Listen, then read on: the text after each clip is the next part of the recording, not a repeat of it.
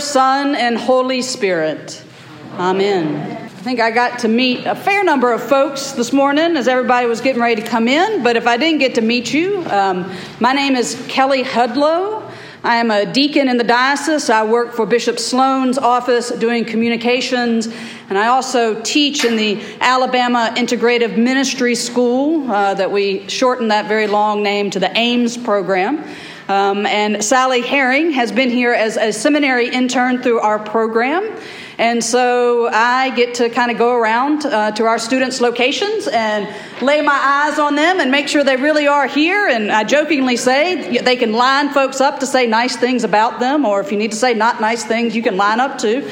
But I have a feeling with Sally that I would hear lots of nice things. And we are so very thankful and grateful that the community of St. Mark's has opened your community and your church doors to include her in the life of this parish. Um, when I was doing the visit, I also got the bonus of Jane was willing to, to let me take the pulpit and preach for a, a Sunday. I, I love to preach, and so I'm glad to be with you here on this Sunday morning to dive into some interesting readings that the lectionary has given us, including Jesus sitting there talking about how we should have dinner parties.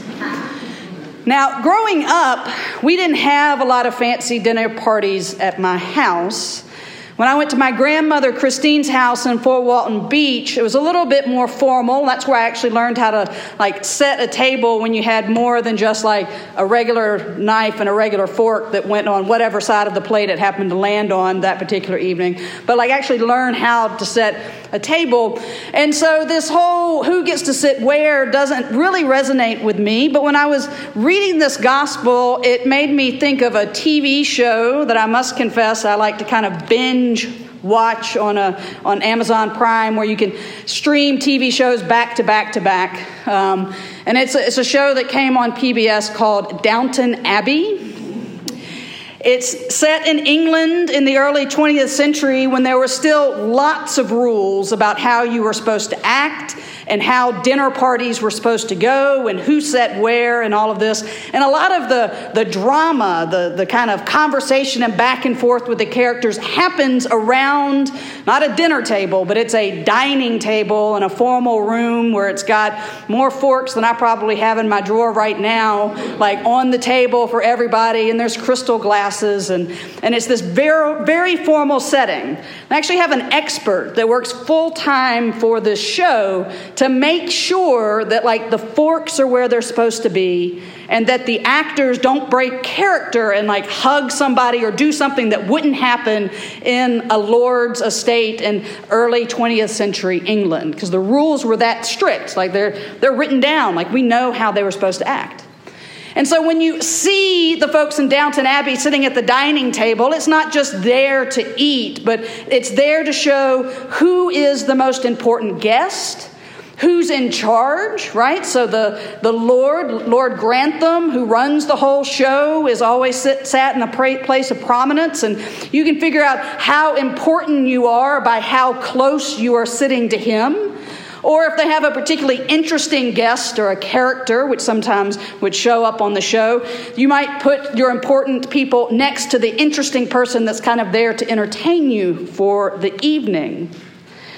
You know pretty quickly where you stand walking into a dining room and being sat at a table like that. The reading this morning kind of makes me think about this because we find Jesus not just at a regular table eating, right? We hear, particularly in the Gospel of Luke, lots of stories about Jesus eating dinner and being with people. And we typically associate Jesus eating dinner and being with all sorts of wrong kind of folks, sinners and tax collectors, right? Jesus didn't really care who was around the table. But this morning we get a reading where they tell us that Jesus is going to have the Sabbath meal at a leader of the Pharisees. Jesus is sort of walking into Downton Abbey. This is not just where we get to lay around and, and share, uh, you know, cups of wine and pass bread. This is sort of a place to see and be seen. And Jesus is standing there watching folks kind of navigate their ways to be able to be seated in the place of most importance. Apparently, the Pharisees didn't have name cards like they did in Downton Abbey. And so when he's watching what's going on, Jesus kind of stops and decides to give two instructive parables. The first one is addressed to those people that are trying to sit in the best place. And Jesus says, Don't take the best seat because you might be asked to move, because you may not be as important as you think you are.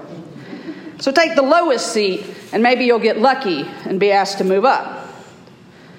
The second parable he tells to the host, to the leader that is offering this party, and says, When you throw a party next time, don't invite these people that are here, these wealthy, powerful people that can return the favor, but you need to go out and invite the powerless and the poor and the undesirable who could never pay you back for your hospitality.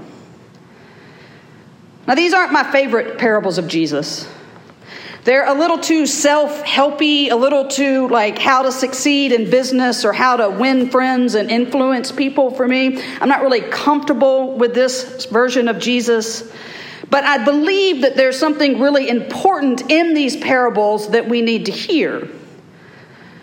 First, these instructions are exactly about how we should throw dinner parties. They are instructions about how we should use our privilege and power when we have it to welcome and invite people in to receive hospitality and to make sure that we use what we have to honor and lift others up, not to put them down.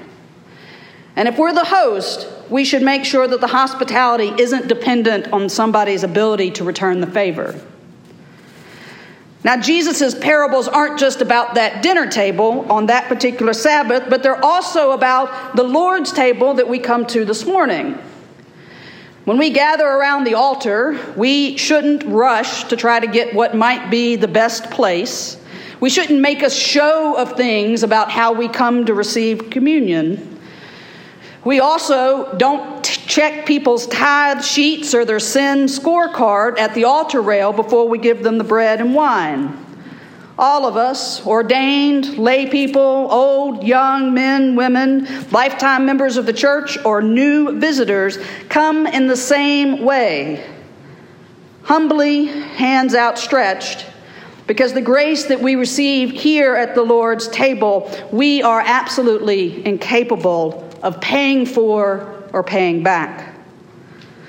Jesus' parable, that seems to be just about dinner parties, I think is a bit more about this mutual love that we hear about in the letter to the Hebrews.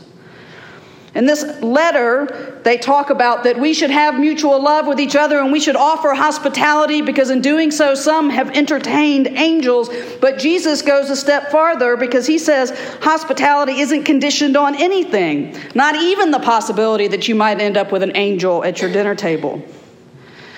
Welcome, mutual love, and hospitality should be offered the way God offers it, unearned and undeserved. It's this mutual love that Jesus is pointing to through his parables and that is spoken about in the letter to the Hebrews that draws us together as the community of the body of Christ around the table. And when we come here, we come together to remember through our worship through breaking of bread and drinking of wine, Jesus' life, death, and resurrection. But Hebrews tells us that we're also called to do our own remembering in this moment, not just of Jesus, but when we come here to the Lord's table, we should also remember those who are suffering, in prison, and tortured. And Hebrews calls us to remember not just as, oh, there are some folks sitting in the county jail this morning that are probably not having a good day, but Hebrews tells us we should remember them as though we were there in the jail cell with them. We should remember them the way God remembers us, as in we are never alone and God is always with us. We should remember them, and we should remember them the way God does. When God remembers, God acts. When God remembered the people of Israel, he brought them out of slavery and delivered them to the promised land. So, we who are gathered here, who have the privilege to be here today, to meet the risen Jesus at the Lord's table, are given the challenge of how, once we are at this dinner party set by the Lord, we will remember those who are suffering and hurting in this world as though we were with them. How will we remember the victims, survivors, and grieving families of those shot and killed yesterday in Texas? How will we remember as though we were with them the men and women in our jails and prisons? How will we remember as though we were one of them and with them the immigrants that come to our borders fleeing violence and oppression? How do we remember as though we were one of them and with them those that go hungry and thirsty in the wealthiest nation in the world? How to remember the ones that are ostracized, attacked, or killed because of their race or gender or nationality or sexual orientation? How do we remember those waiting in fear for a hurricane to come ashore? How do we remember all those that our society would feel better forgetting? How do we remember them and then invite them into the hospitality and love and grace of Jesus Christ? And how do we remove our remembering to action? Because when God remembers, God acts. I usually try to avoid taking issue with the lectionary writers, and I caution my students in homiletics in our class about preaching to be careful if they want to point that the lectionary writers have left something out.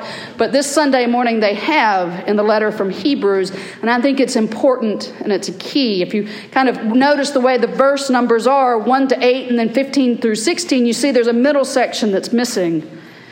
In that middle section, the writer of Hebrews tells us and reminds us when talking about remembering that Jesus' suffering on the cross to save us didn't happen in the finery of the temple or the Holy of Holies. Instead, the suffering of Christ on the cross happened outside of the city gates. And the writer then challenges us to go outside to where Jesus suffered, outside the doors of where we are comfortable, outside of our places of worship, and to bear what Christ endured. The same Jesus that yesterday ate with sinners and Pharisees and challenged us to throw better parties and to do better in our world is the same Jesus Christ today that challenges us to remember the people the world would prefer to forget. Jesus Christ is the same yesterday, today, and forever. And it is only through Christ that we can make a sacrifice to God of lips that confess his name and it is only through Christ that we are able to not forget to do good and to share what we have with all those that we meet. Amen.